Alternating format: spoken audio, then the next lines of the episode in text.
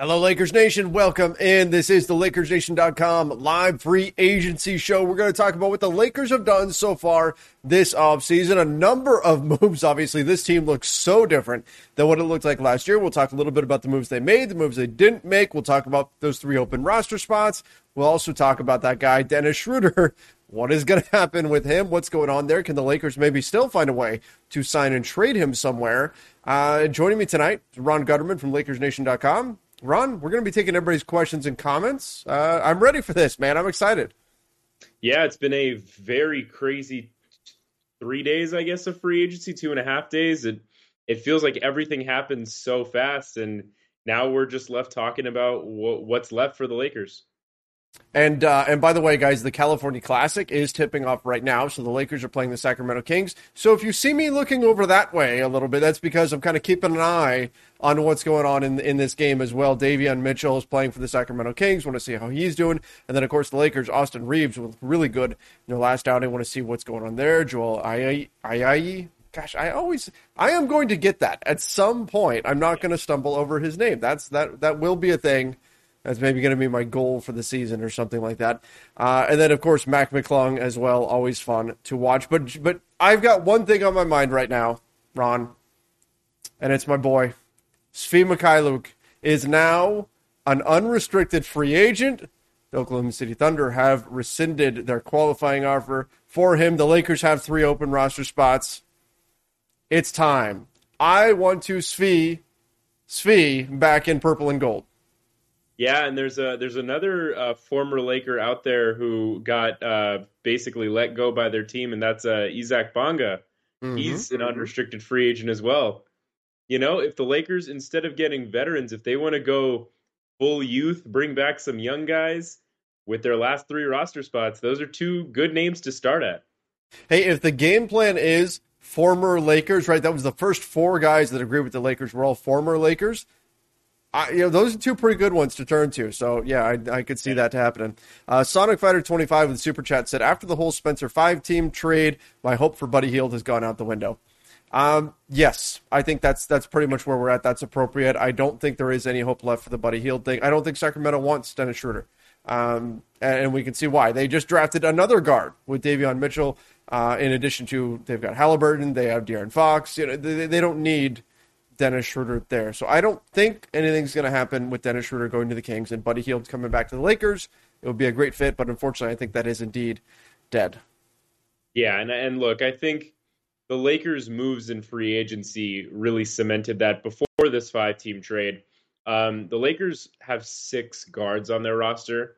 Um, I, I don't know if they were going to go out and get a seventh. Uh, it didn't make a ton of sense. So I think I think their moves kind of signaled that they didn't believe Buddy Hield was attainable anymore. By the way, the Summer League Lakers start off with a Devontae Kaycock, Austin Reaves pick and roll that leads to a, leads to a lob to Kaycock for a dunk. So nice start there, a designed play that they ran. And uh, look, it's Summer League, but you still like to see good basketball. Um, look, there's there's a lot still going on here for the Lakers, um, probably more than most teams, really. Because, again, three open roster spots right now.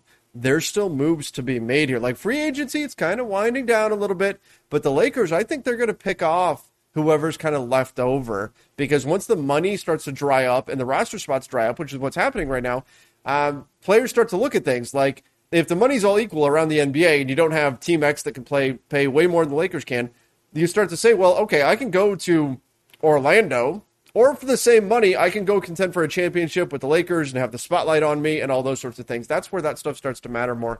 So I still think there's at least something, one more interesting move here for the Lakers where they can land somebody. I'm not saying they're going to get Kelly Oubre Junior or anything like that, but I think there's one more move here that Rob has in him before we just kind of go, oh, well, here, Jared Dudley, here's a roster spot. Yeah, Jared Dudley's getting number fifteen. We all can assume that. Um Numbers thirteen and fourteen, you know, there, there are a number of ways they could go with it. They could bring back mm-hmm. Wesley Matthews. They could bring back Svi Mykhailuk or Isaac Bonga, you know, if they want to go for a younger look. Um, there's Andre Iguodala is still available. And mm-hmm. uh, the reports all were that he was deciding between the Lakers and the Warriors. And I don't know if the Warriors' addition of Otto Porter Junior affects his decision, just because right. him and Otto Porter are of a similar t- tier of player. Mm-hmm. Uh, so I, I don't know how that affects his decision. I don't know why he isn't signed yet, but that's be, a weird that's thing, isn't it? The, the it, with yeah. all this situation, it was Lakers versus Warriors, and then from crickets, just done. Yeah. And I know exactly, like we're we're in a rapid pace environment right now. Like we free agency, if we're comparing this to a normal year, free agency went warp speed. Right, so this isn't out of the ordinary, but compared to the rate that everything else has moved out in free agency, it's weird that we're not hearing anything on Iguodala right now. Yeah, and and look, uh, it's interesting. Kawhi Leonard is still unsigned, doing the same thing that he did uh, two years ago, where he just mm-hmm. he took his sweet time. Obviously, he's going to go back to the Clippers. That's they're honestly the only team that can still pay him, so he's he, he's going to go back to the Clippers. But from there, it's really interesting. There's a lot of names still out there that maybe don't uh, attract as many headlines, but are certainly mm-hmm. interesting. Uh, Joseph Palacios from YouTube with a super chat said, Kevin Love gets bought out and signs a veteran minimum. I mean, I guess, maybe, maybe. But you know what? I want to get back to that Kawhi thing real quick. I have a theory on Kawhi and what's happening. So this is this is what I think is going on with Kawhi Leonard. Um, he is not signed. Like, there's nowhere else for him to go. No other team has the cap room. You could say, maybe the Mavs might have like fifteen million dollars in cap space, but it sounds like they're going to be using that on uh, on Goran Dragic. They're going to try to work out a trade de- trade there, and fifteen million dollars isn't enough to land Kawhi anyway. So everyone knows he's not going anywhere. So why not just announce you're going to the Clippers? Why not just get this thing done? Well, it could just be that Kawhi is Kawhi, and he's going to sign the thing when he feels like signing it and all that. I think maybe Kawhi knows he's signing a one plus one because that will allow him to get to his tenth year of service, and then allow him to really cash in next offseason, okay? And as long as he's a free agent and he's not under contract, he can talk about whatever he wants to whoever he wants.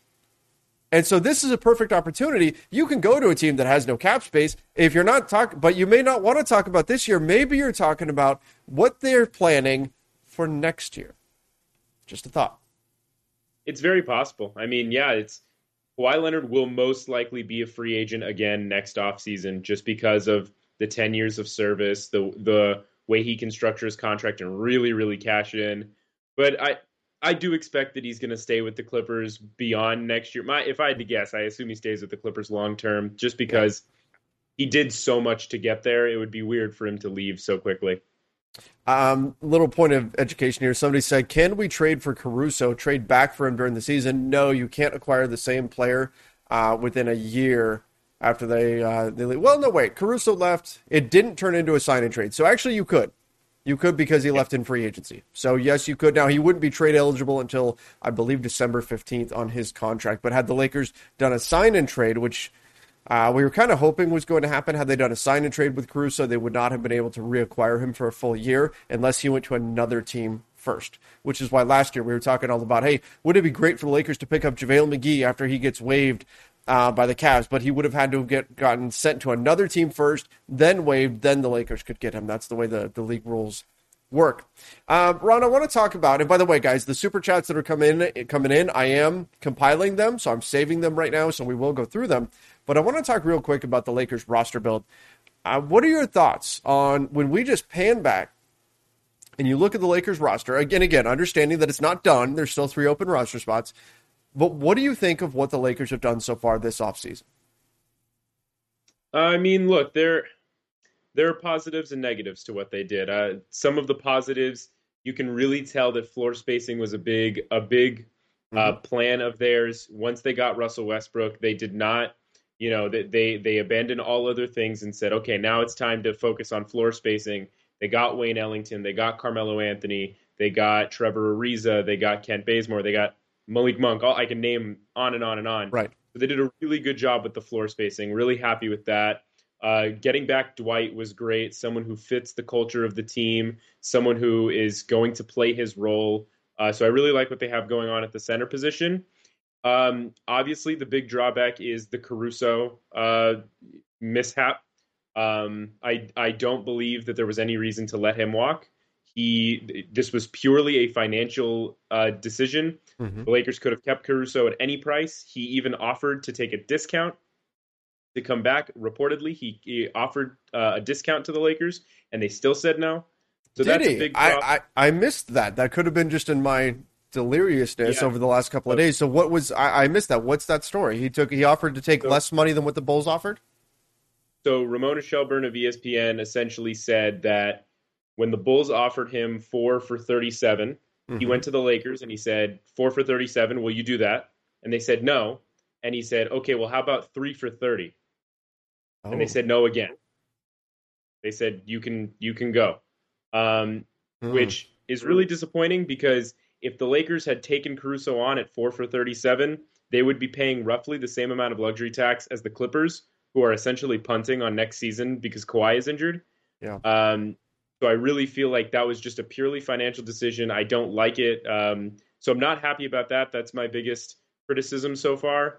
Uh, in terms of the roster they actually built, I am I am relatively pleased with it. Again, I think Alex Caruso is a better fit than, you know, you, you could replace Malik Monk and, with Alex Caruso, and you're in an even better position. Who's starting at the two? When I look at this roster, I, I could come up with a number of different answers here. So I'm curious, who do you, who do you think starts at the two? I, I have Kent Bazemore right now starting okay. at the two. Um, I think it's going to take a little bit for Russell Westbrook to um, to get into Frank Vogel's defensive scheme. Uh, Russell Westbrook's kind of been a lone wolf on defense these last few years, and this is the first time he's playing in like a true defense-first scheme. And I think that's going to take some time. So you need a guy who's a really intelligent defender like Kent Bazemore. Uh, if you put, you know, Wayne Ellington or Malik Monk there, you're you're really lacking on defense, and your backcourt is is a real problem. Uh, Bazemore can kind of cover up some of Westbrook's flaws as he tries to figure out the scheme. I, I do think I think Bazemore is part of the reason why the Lakers weren't interested in offering anything to Caruso. I mean, T H T, of course, I think the Lakers looked at it as, okay, we're not going to pay both these guys. We're going to pay an extra like forty million dollars in luxury taxes if we're able to, if we were going to pay Caruso. Um, so between the two, if we had to pick one or the other, we're going to pick the guy with the high ceiling, and that's T H T. Okay, understand that. Uh, but I also think they looked at it and thought, okay, Caruso, he's this great defender, uh, but he, he's going to get ten million dollars. Or what if we just give Kent Bazemore? He said he'll come for the veteran minimum. That's, you know, two million dollars and change. So you're talking about paying, what, a, a quarter of what it would cost for Caruso to get a guy like Kent Bazemore. I think they thought reasonably, at least on the defensive end of the floor, Bazemore gives you kind of what Caruso does, and that's yeah. what, what made what made the decision a little bit easier for them. But you're right, it still doesn't sit well. Obviously, the fan favorite part, but he's also a very, very intelligent defender, and um, you know that's that that's rough to see him walk out the door. Yeah, I, I understand their point of Bazemore and T H T combined probably gets you to Caruso's defensive production, uh-huh. um, which is his big value, is his defensive production. But I think his chemistry with LeBron James and Anthony Davis was like something that you, you don't see all that often. Like that, statistically, Caruso is the best teammate LeBron James has ever had in terms of their net right. rating when they're on the floor together. Um, letting him walk at such a reasonable cost, it, you know, uh, they they did what they had to do. I just I don't like uh, a decision being purely financial. I know it's not my money, but I just don't like the idea of a purely financial decision when you are trying to win a championship. Yeah. Yeah, and I agree. I agree with that. And a lot of people will say, oh, but look at the stats. Caruso's not very good, and, and you know, he's he missed a lot of threes and stuff like that. He actually shot pretty well from three last season, just didn't shoot a very high volume. But um, but again, he's the, a glue guy, a glue guy that you can certainly use, especially on a team that is contending to win a championship, or at least host, hopes to be. I will say, when I look at this roster, I'm a little bit... Like, they didn't get that big guy that I was kind of thinking might show up. Like a a guy who really took a lot less to join the league. A guy that made the rest of the league go, oh, no, they got that guy. They didn't get that move. But I will say that they got some pretty decent depth. I think that they did a nice job counterbalancing Russell Westbrook's three-point shooting. I ran the numbers earlier today. If the Lakers were to take everybody that's on the team right now and they shoot the exact same as last season, volume-wise and, and all that kind of stuff, including games played, uh, and you and you transport it over to next season, the Lakers would have been about thirteenth in the N B A in three-point percentage, which, given the anchor that you've got in terms of Westbrook's three-point shooting, that's that's pretty good. Like, if you took out Westbrook, you took out A D, you took out T H T, the three worst shooters, Uh, you would have the second-best three-point shooting team in the N B A. So obviously the rest of you, the guys that you brought in, are pretty good. And when I look at this roster, I see a lot of guys that you can't leave. A lot of guys that if you leave them behind the three-point line, number one, they're going to pull the trigger, and number two, they're going to make a high enough percentage to to really hurt you if you do decide to leave them. Yeah, and, and you know, you're you're saying the um, you know, they didn't get that guy that makes the N B A go, you're like, wow, I can't believe it. Yeah. Um, I, I think I think the combination of Malik Monk and Kendrick Nunn at their respective prices, I think that was enough for me to say, like, yeah, they were they they got value for their money. Um, I believe it was I believe it was Bobby Marks who he does uh, based on statistics. Mm-hmm. Bobby Marks of E S P N. Mm-hmm. He does based on statistics what your projected contract value should be, and all the Lakers free agent signings had an average of about, like, I think it was ten million dollars average, uh-huh. and they got them for an average of like four and a half or something like that, something okay. crazy, where it was like they got a huge bargain on these guys. Um, Kendrick Nunn and Malik Monk were the two where I'm like, wow, that's that's incredible value for those players. So I, I will say one concern that I've got, and look, I, I want to throw this out there. I'm optimistic. I'm optimistic as hell about this team. There, there's no question. But one of the things that just from doing this for a long time, we see every single year is in the off season, everybody's optimistic because we project all of these players as though they're going to be at their best. And that doesn't happen, right? It just doesn't happen that every single year everybody's at their best, right? Uh, Dennis Schroder, right, who we're going to talk about in a bit. We went into the season thinking, hey, maybe he really is a thirty-nine percent three-point shooter. We found out, no, he's not. He's more low thirties. The previous year was the outlier, right? We expect that everybody's going to fit perfectly. Marc Gasol had his defensive issues. We said, well, he's a former defensive player of the year. It's going to work out fine. He's going to read the defense to a point where his lack of athleticism is going to be, be as big of a deal. It turned out to be a fairly big deal. Um, so I will say that we're going to be optimistic about this team. But one area where I could see things getting tripped up is the defensive end of the floor. I feel like they sacrificed a decent amount there. Aside from Kent Bazemore, I don't know, and, and Dwight Howard, of course, I don't know that anybody they brought in I look at as really a plus defender. And so that's where I think Frank Vogel is going to have to be on his game this season in terms of getting everybody bought into what the defensive scheme is, because I don't think he has quite as much just natural defensive talent as he has in years past. Yeah, this is going to be Frank Vogel, one of his biggest defensive tests. I will say um, I did a little bit, obviously, I didn't need to do much research on like Carmelo Anthony because we sure. all know what Carmelo Anthony is at this point. But I did a little bit of research on Malik Monk, and apparently he made pretty good defensive strides this past season. He was a he was a negative defender his first three years in Charlotte, mm-hmm. but he made a lot of improvements on that end in his fourth season. Um, so maybe that's something that can carry over. He's a bit undersized for his position, but that's something that I think could carry over, although I really don't know. It's very possible that he goes right back to being a negative defender. Yeah, we'll see. Um, there there were flashes there. And that's the other, like, Malik Monk, that, that's the other thing when we talk about this. Malik Monk and Carmelo Anthony and all these guys that are on these veteran minimum deals, they're very they're essentially no risk, right? Because worst case, you you didn't hard cap yourself. Worst case, you cut the guy if it just doesn't work at all. Does not work. The guy isn't a fit in the locker room. Guy isn't a fit on the floor. You cut them and you sign somebody else for the veteran minimum. That's what I love about this is these are, are no risk or very low risk anyway, high reward potentially with a guy like Malik Monk, who's still very young, who had a lot of talent, was picked eleventh overall in the draft. There's a lot to like there about these guys that they picked up.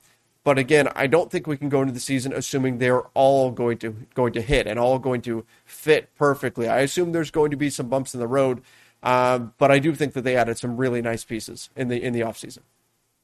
Yeah, completely agree. Um, Davis Painter from YouTube, the Super Chat, said, instead of the starting lineup, what would be your ending lineup? Also, Joel Ayayi, hey, there we go. I think I just got it. Nice. Uh, will awesome. Make this team. Okay, so Ron, there's two parts there. Uh, there's the ending lineup and then Joel Ayayi, what he's doing. Uh, I want to start with Joel Ayayi because I've got a very simple thing to, to explain there. The Lakers, and this is actually it's a small thing, but could end up being big. So the Lakers did not give Kendrick Nunn the full taxpayer mid-level exception. And the reason why they didn't is because they want to have a little bit of that left over so that they can offer more than a two-year contract, potentially, to one of these guys that's on the Summer League squad right now. Maybe it's Ayayi, maybe it's Austin Reaves, maybe it's Mac McClung, maybe it's somebody else. Maybe it's it's uh, Shaun D. Brown, right? It could be anybody. Um, that would allow them to offer more than a two-year deal. The reason why Talen Horton-Tucker is a free agent this season and not next season is because the Lakers didn't have that money available. So the Lakers kind of learned their lesson. They said, you know what, we're going to hold a little bit in reserve so that we can offer a bit more than just a minimum contract and make it a three-year deal if a player stands out. Now, if a player doesn't stand out and, and they don't deserve this, you know, the contract, then okay. But they've set themselves up to where if somebody does, they can make that happen. Yeah, and, and Joel Joel Ayayi is someone who could make the roster, but he's also he's he'll be fine as a two-way guy. He will see the floor in small spurts this year. He can he can score. He can hit the three. So that's an interesting player to have. Um, yeah, I, I'm sure he'll he'll find his way onto the court at some point. Okay, but let's uh, let's get to the first part of that question. Um, and obviously, we haven't seen the team play. There's a lot of new pieces. This this is this is guesswork. Right? At its very best. I think we can assume LeBron, Russ, Anthony Davis, they are part of the finishing lineup. Who are your other two right now, having not seen the team on the floor or anything like that? So what I'm saying is don't hold us to this, okay, yeah. here in, in August, if this isn't the finishing lineup come the regular season. Yeah, based on absolutely nothing, uh, I'm probably going... Wow, this is... Um, right? I'm going to say A D's okay. at the five. I'm going to say A D's yeah, at the five, so it's sure. not it's not Gasol and it's not Dwight Howard. For sure. I'm I'm between two options. I want I there's one option where I could go a little younger or one option where I could just go full older and just pray it works. Okay. Um the the older one I would say is Bazemore Ariza. Okay. Bazemore Ariza, I could see being there, but I could also see a world in which it's Nunn Carmelo. Nunn Carmelo. That's interesting. Yeah, I, I could see that, and I I was going back and forth myself between Ariza and Carmelo as being one of the other ones out there. I'm going to lean Ariza because of the switchability on the defensive end of the floor, but it's so close. Like like if you're if you're down though, you're going Carmelo. Right, if you're down yeah. to finish the game, you're going Carmelo um, because he's going to give you that that scoring punch. And then that's the thing is at the two, I'm I'm lean I'm going to lean Wayne Ellington, and I'm going to lean Wayne Ellington just because the dude shot forty plus percent, forty-two percent from three last season on high volume on six point five I think attempts per game. I think that kind of floor spacing is going to be needed in late game situations, and he's a veteran. He's seen it all. Uh, so I'm going to go Wayne Ellington, but uh, but again, freely admit that it, it who knows, right? It could be yeah. Kent Bazemore, and that's that's the thing, right? The Lakers, it could be T H T.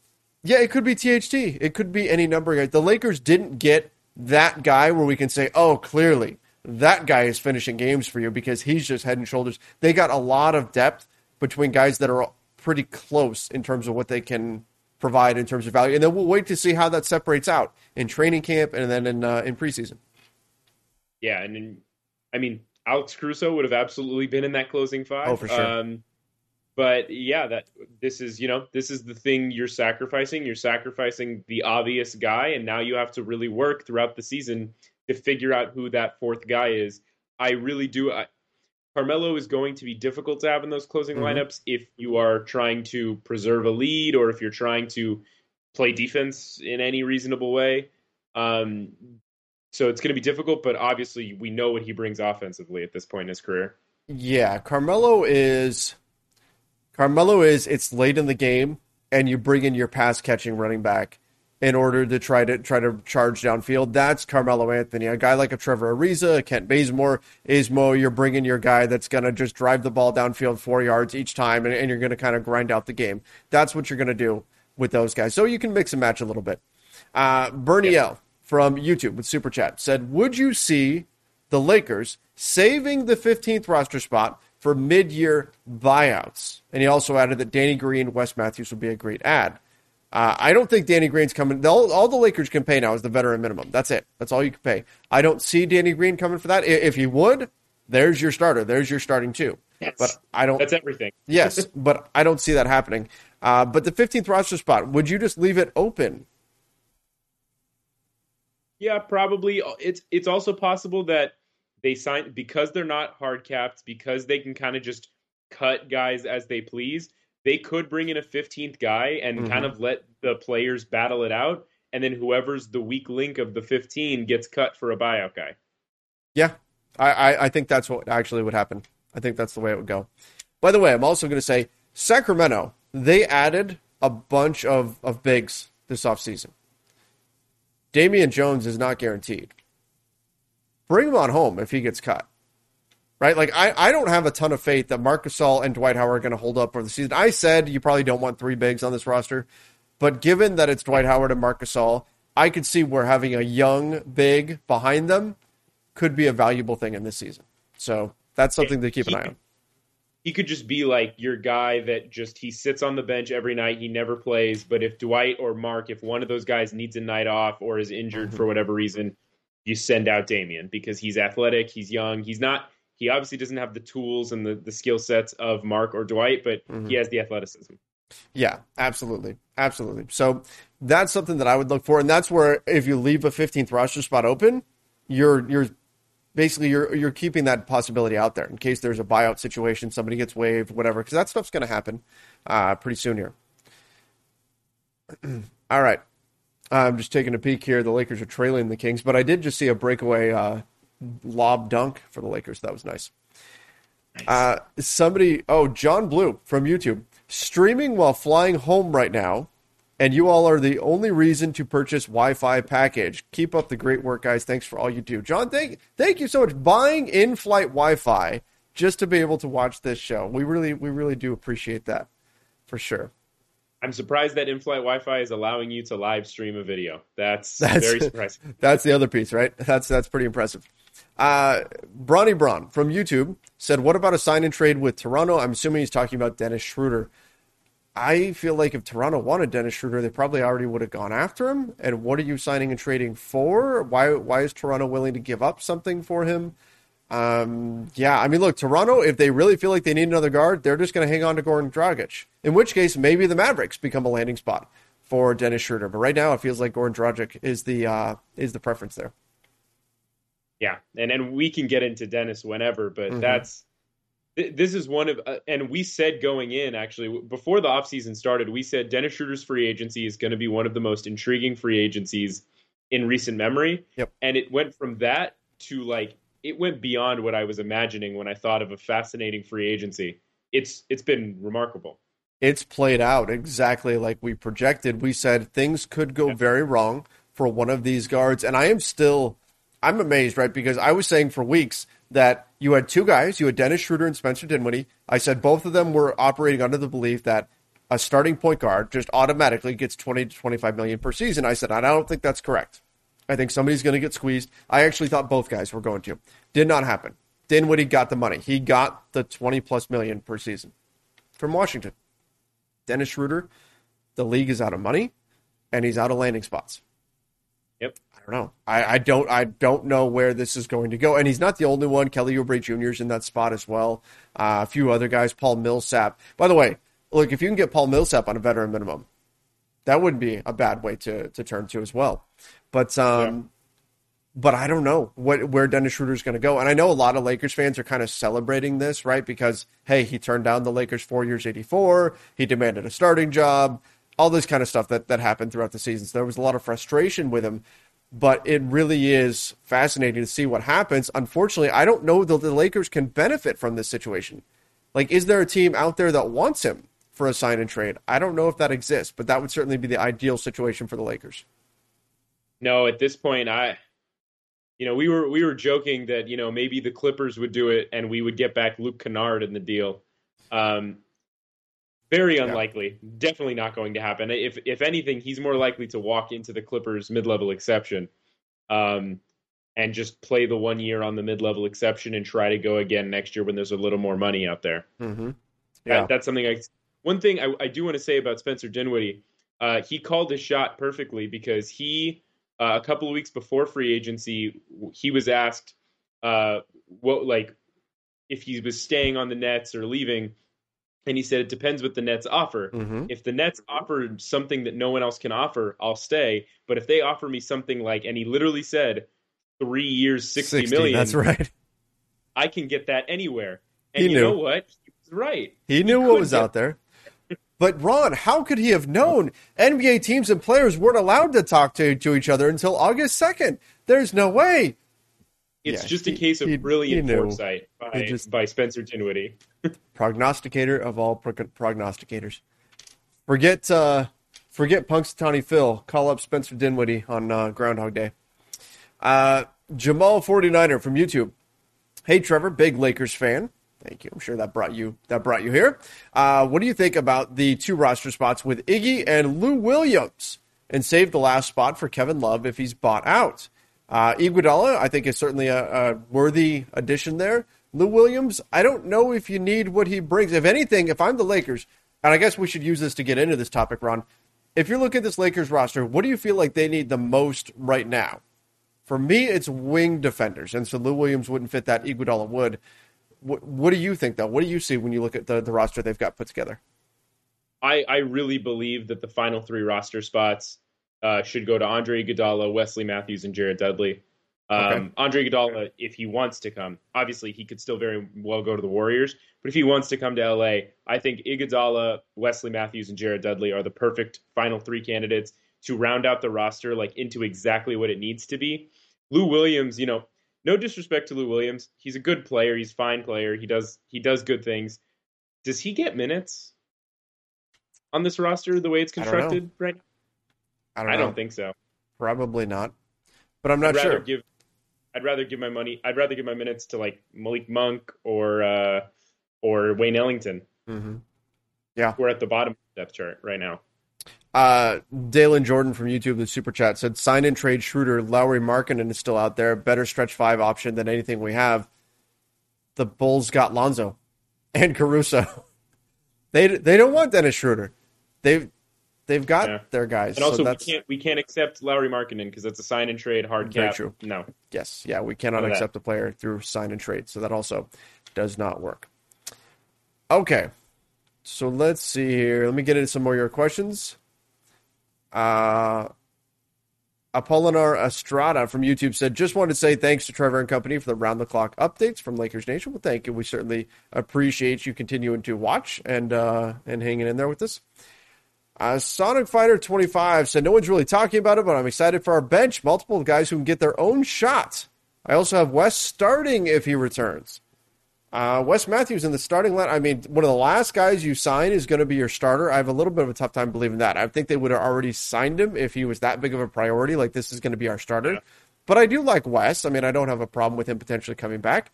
What do, you, what do you think, though? Do they do they have enough guys who can create their own shot? Because that was a problem last season.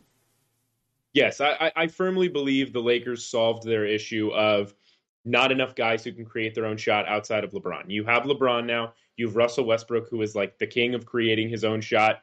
We can argue all night about whether that shot is good or not, but he mm-hmm. certainly can create it.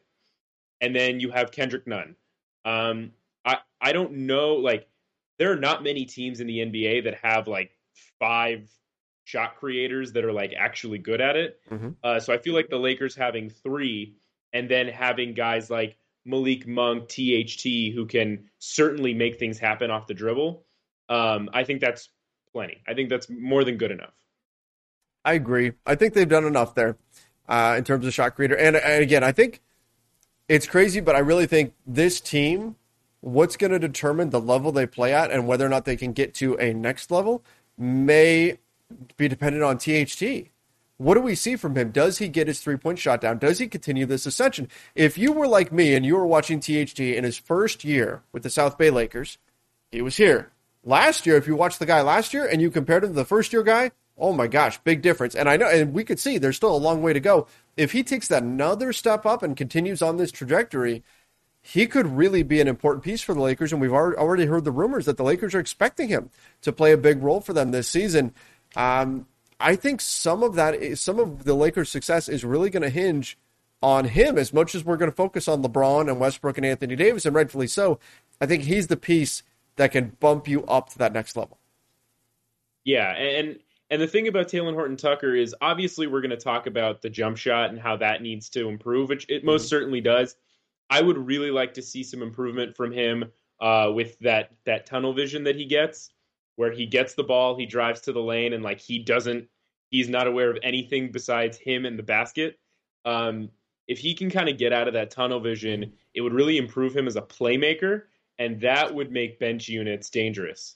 Because if you have a bench unit of, let's say, Kendrick Nunn, uh, Talen Horton-Tucker, uh, Carmelo Anthony, Anthony Davis, Dwight Howard, if that's like a, a second rotation with mm-hmm. LeBron and Russ on the bench, and he's a good playmaker, he gets out of that tunnel vision, that's a terrifying five for any bench unit to face in the N B A.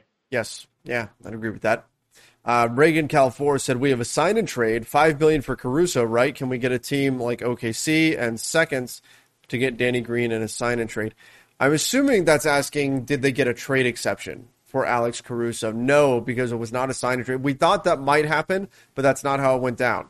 Um, or not how it's going to go down, at least as far as we know. Again, can't happen until August sixth, so things can change.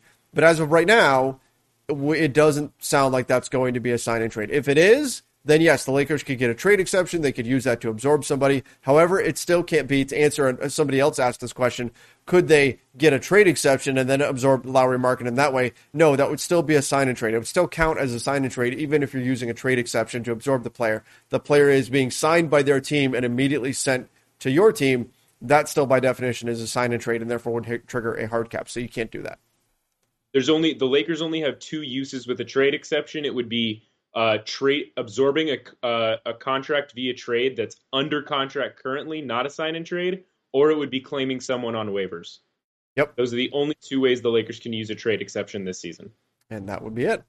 Uh, Justin Cardenas is asking with the super chat, who are your preferred players to fill the last two spots? Uh, Ron, you kind of went over yours. I would love to see like a a late version, uh, at this point of free agency version of a home run move, like a Kelly Oubre. I mean, this and this is wishful thinking here.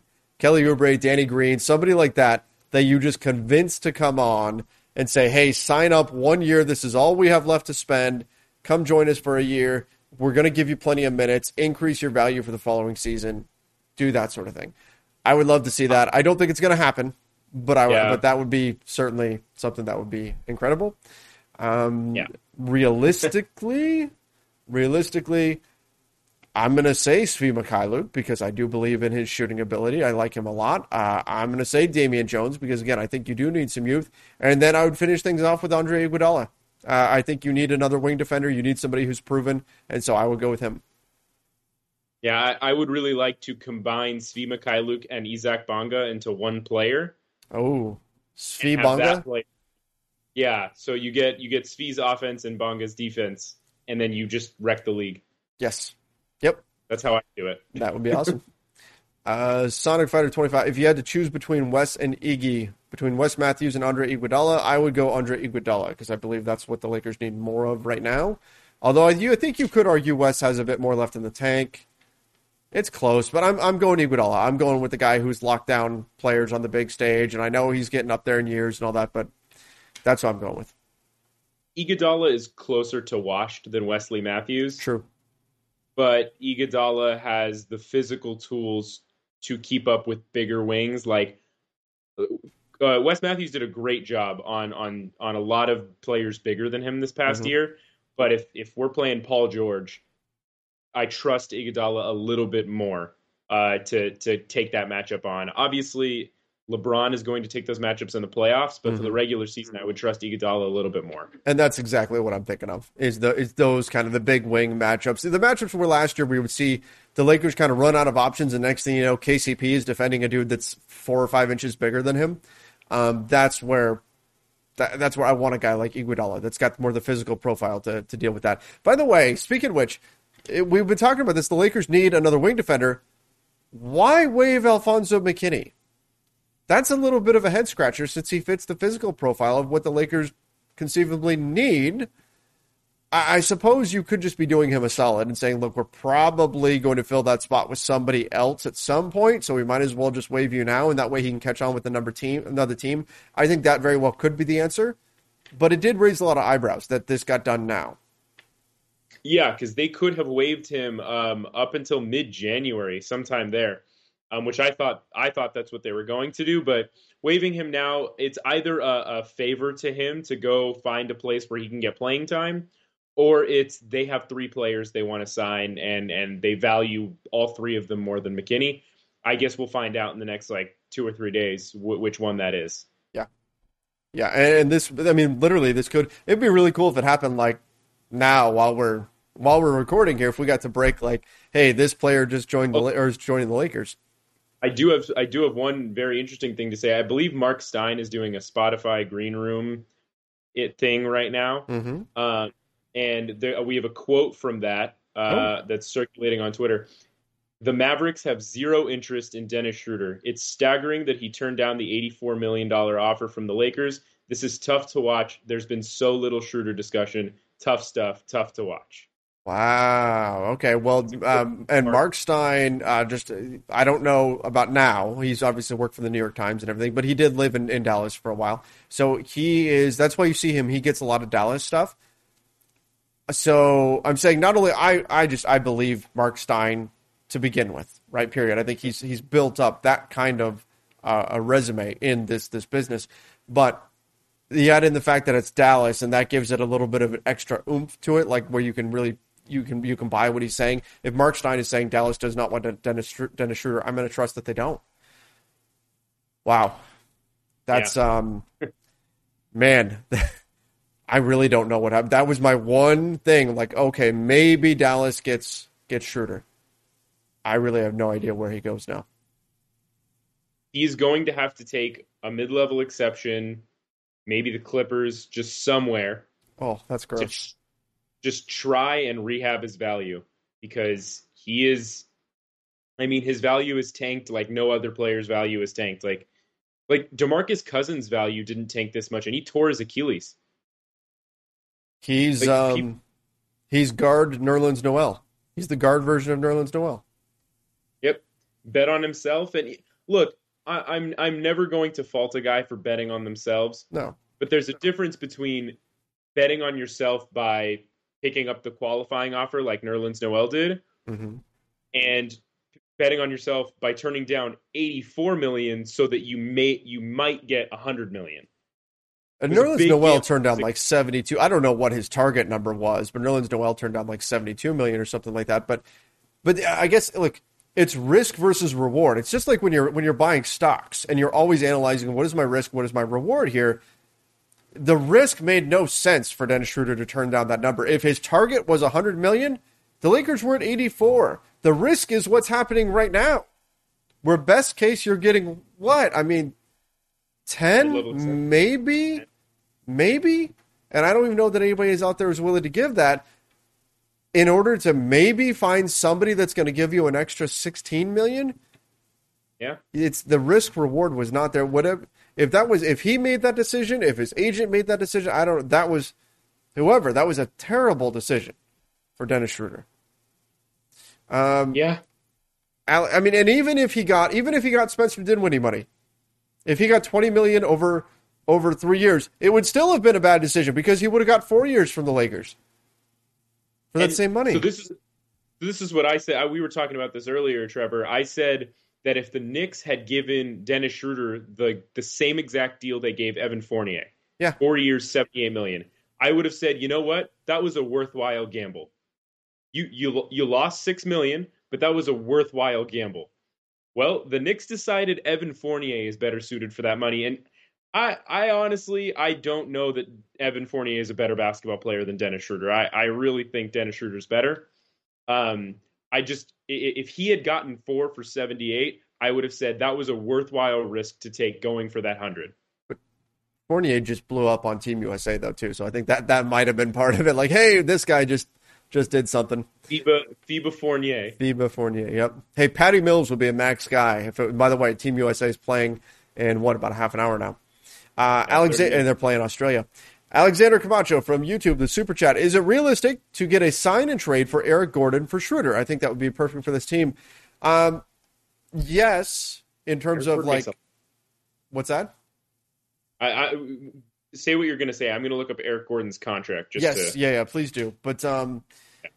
I'm going to say yes in that I don't think the Rockets would care about parting with Eric Gordon. But I'm going to say no in that I don't think the Rockets would care about getting Dennis Schroder. Like, what is, why would they want him?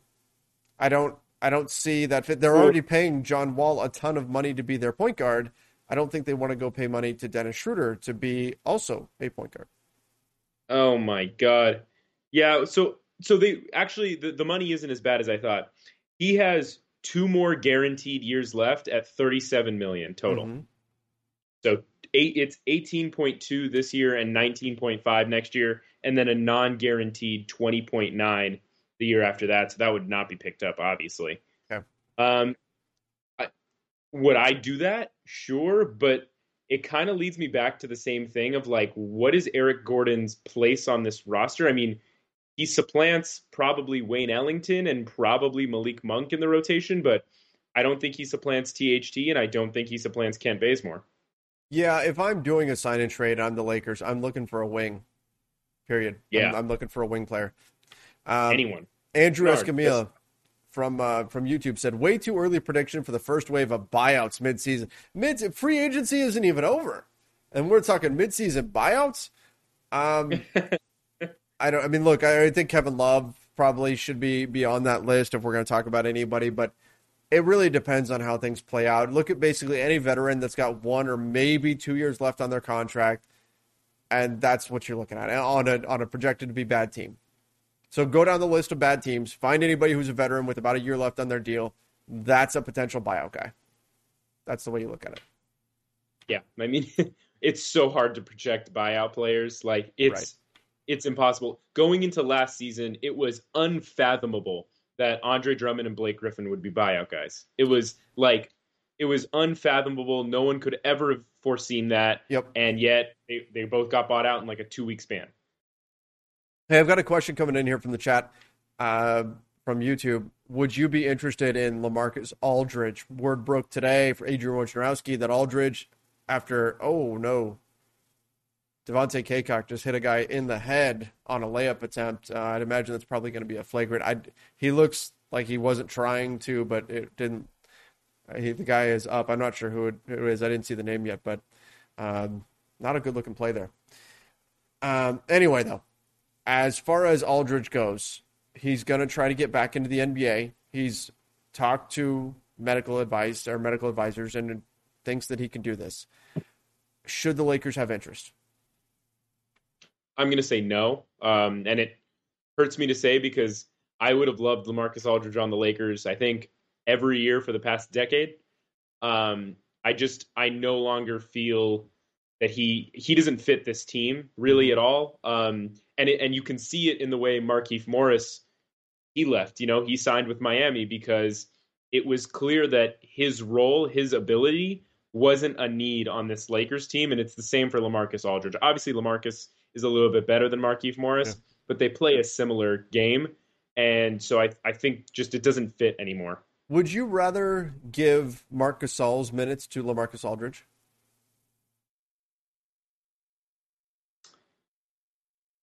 This is going to be unpopular. I'd probably say no. Okay. Just because, like, with LaMarcus Aldridge, I know he, in a vacuum he's a better player, but, like, Like, even if he's medically cleared, it's like Chris Bosh, where, like, is it really worth it? Yeah. To, like, to, to go for it with this guy who, like, may have a heart problem, who could at any point, like, leave and have to retire again. And, like, I don't know. I, I think it's better to just not rock the boat and go for it. I, I, I hope LaMarcus Aldridge can play and be healthy. I wish that for him. I just don't know if it's with the Lakers. And, and even worse than he has to leave, like, what if something happens? Right? Like, if mm-hmm. you are not one hundred percent certain that there is zero risk involved with that, I, you don't want to, I, I, I wouldn't want to put myself in that situation if I'm that team, you know, where yeah. you're, you're putting him out there on the floor. You're taking on that chance and that risk. Um, if you believe there's any kind of chance, again, if he has a full clean bill of health, okay, then, then maybe it's a different story. But if you think there's any risk associated there, I mean, I don't, I don't want to put him in that situation. Yeah, completely um, agree. Jay Sports Enthusiast said, which Laker acquisition from the bench do you think will have the most impact on this upcoming season? Well, to figure that out, we first need to figure out who's on the bench and who's starting. Um, right. How about, how about let's just say new addition that's not sure. Russell Westbrook So, like, if it's not LeBron, A D, um, Russ, or Marc Gasol, okay, who of everyone else is is your favorite addition? Um, I am going to go with. Gosh, that that's tough. I, I my first reaction was Kendrick Nunn and Malik Monk. That's where my brain bounced first. But then I yeah. thought defensively, and then I went to, to Trevor Ariza. I think I might settle on Kent Bazemore, just because you get a little bit of both. He can shoot the three. He's not great off the dribble or anything like that, but he showed he could shoot forty percent from three. And on the defensive end of the floor, you can ask him to do stuff and, and take on some of the te- other team's best players. I, I think that's the way I'm going to lean, is Kent Bazemore. I think... I think the Malik Monk signing has the highest ceiling. Yes, that's fair. Like, there's real potential for that to be a slam dunk, home run, every good word to describe a signing um, at the Vet Min, which is crazy. Um, so that that has the highest potential. But yeah, I think Kent Bazemore is the safe choice. I also like Trevor Ariza a lot. Um, I think Ariza, if he can, like, he wasn't great with Miami this past year. Uh, defensively, but if he can get some of those legs back under him and he can work in, in Frank Vogel's defensive scheme, I think that's a really quality signing too. Yeah, absolutely. Absolutely. And that's, that's the thing, right? We've been talking about this.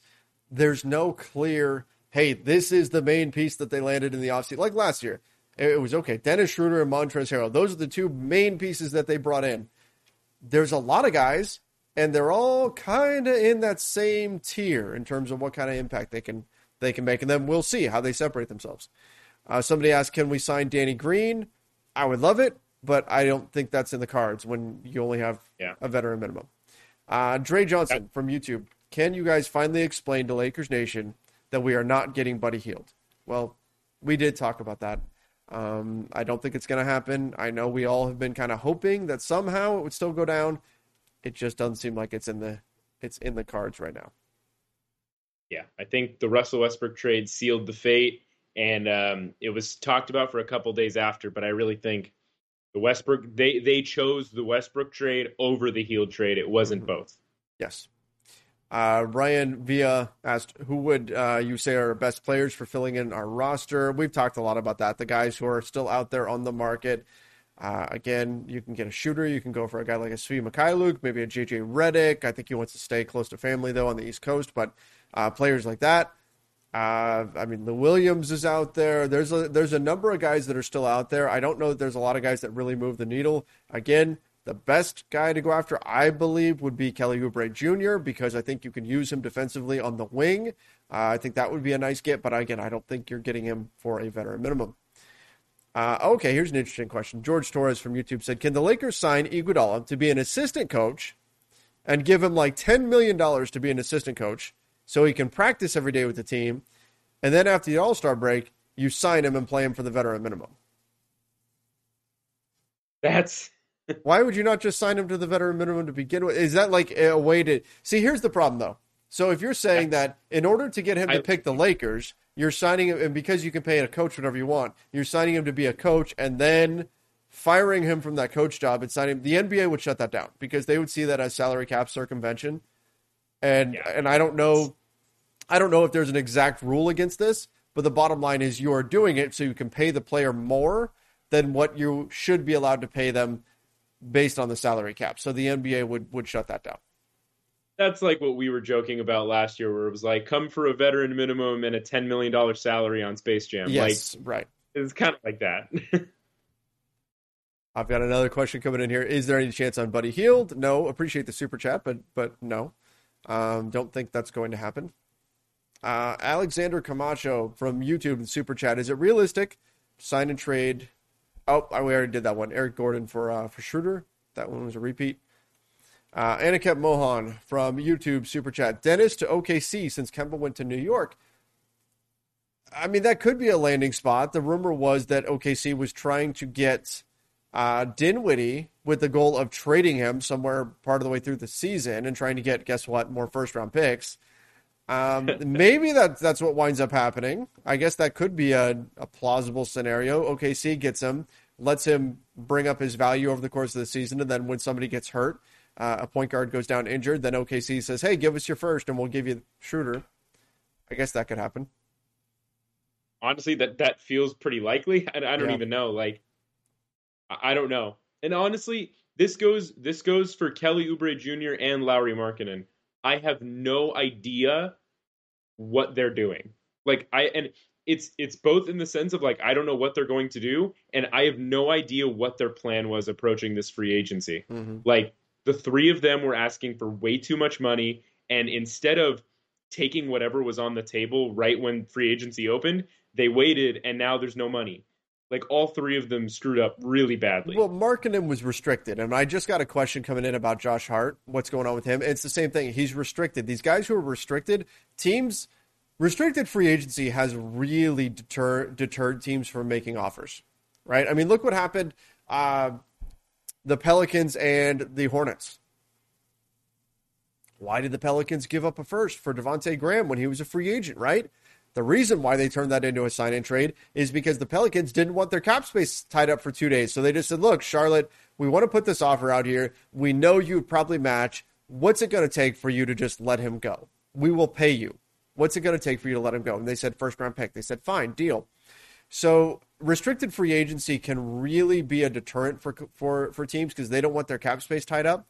So with Markkanen and with Josh Hart, and like, I kind of get why they're still sitting on the market, but that's not the case with, say, like Dennis Schroder or Kelly Oubre Junior Yeah, yeah, and we can talk about the Pelicans all day long because yeah. they, have, they they really did something this offseason. But something. yeah, the restricted free agency is tough because when you when you uh, offer an, a restricted free agent an offer sheet and they sign it, the original team has two days to match.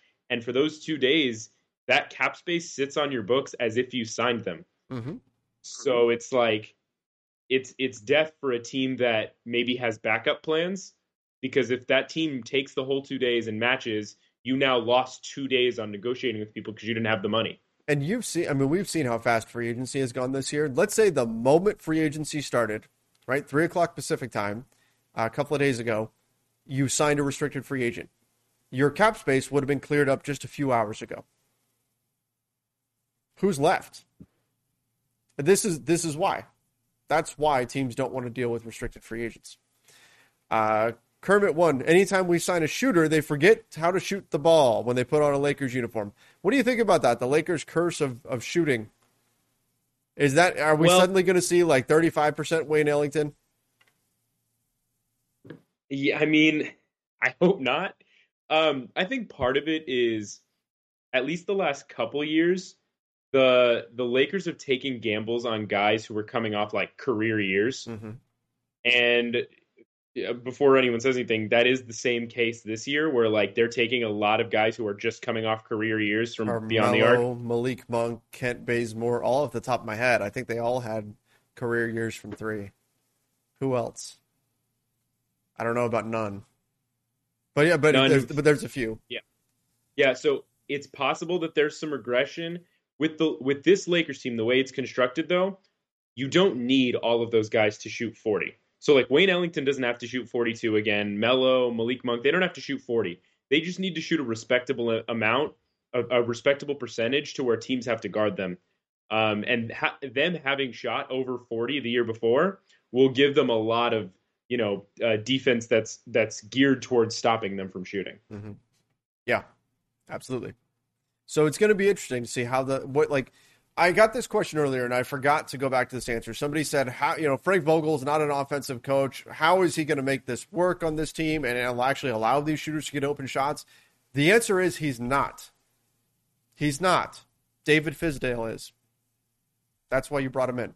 Frank Vogel will handle the defense. You brought in David Fizdale to handle the offense.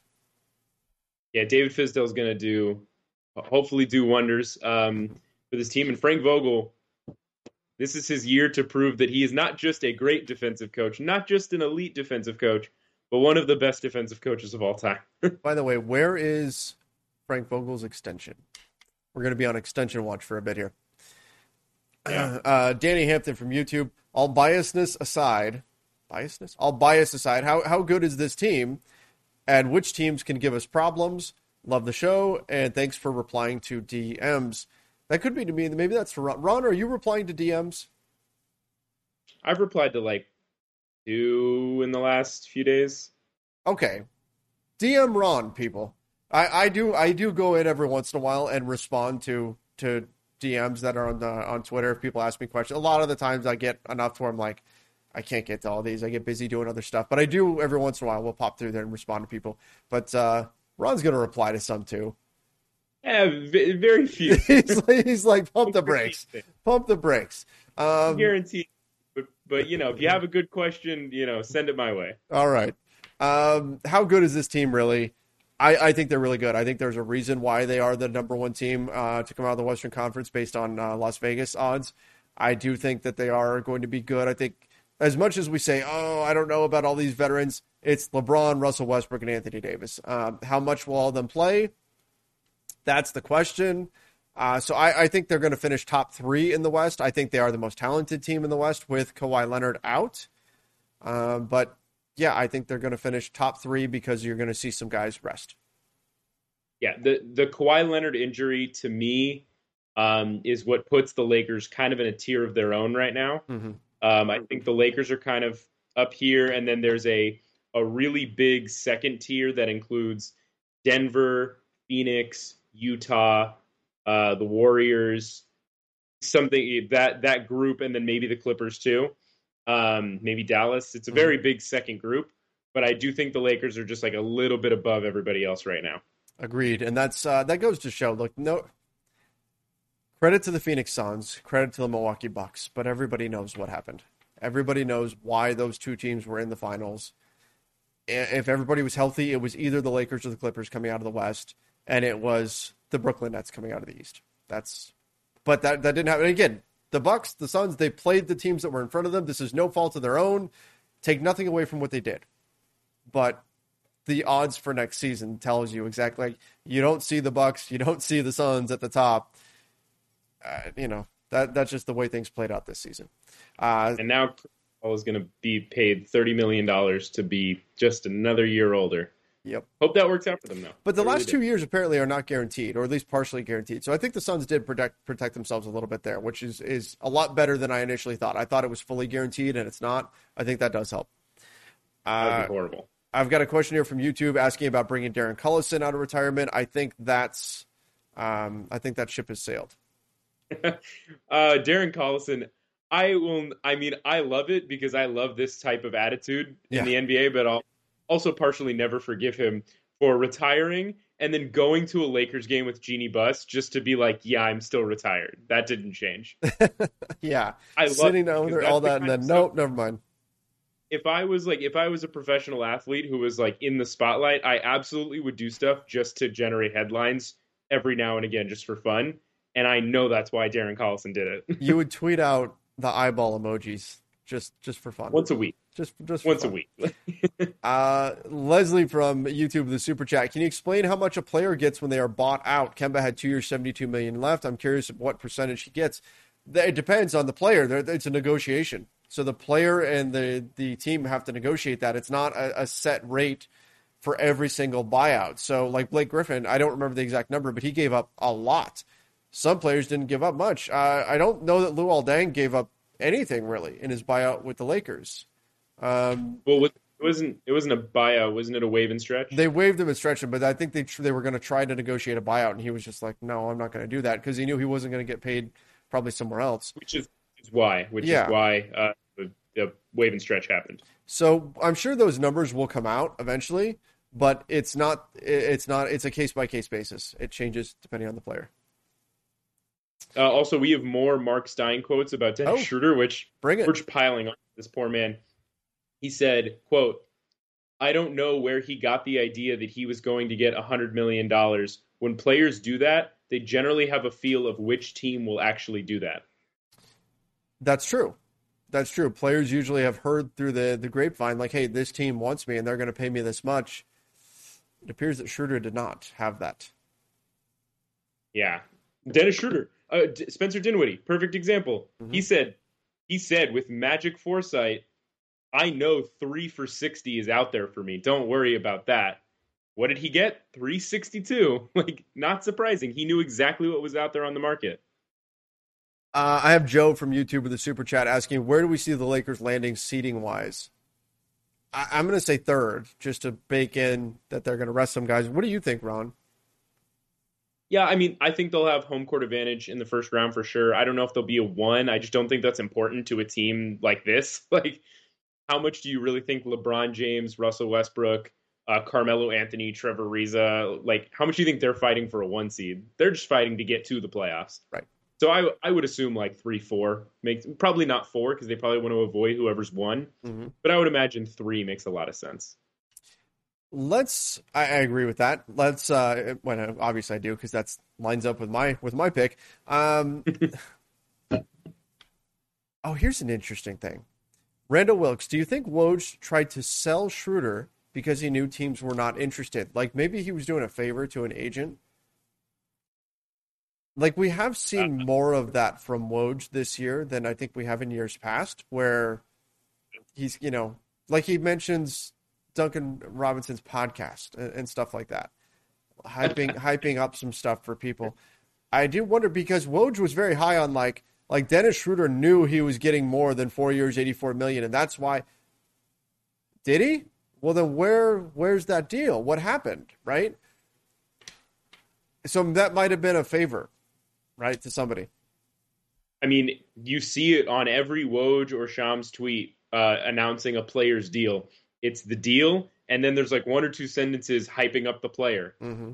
It's like, uh, this player, player X uh, was incredible from beyond the arc and uh, as a defensive stopper this past season. And it's like, well, you already signed the contract. You don't have to keep doing this. Like, right.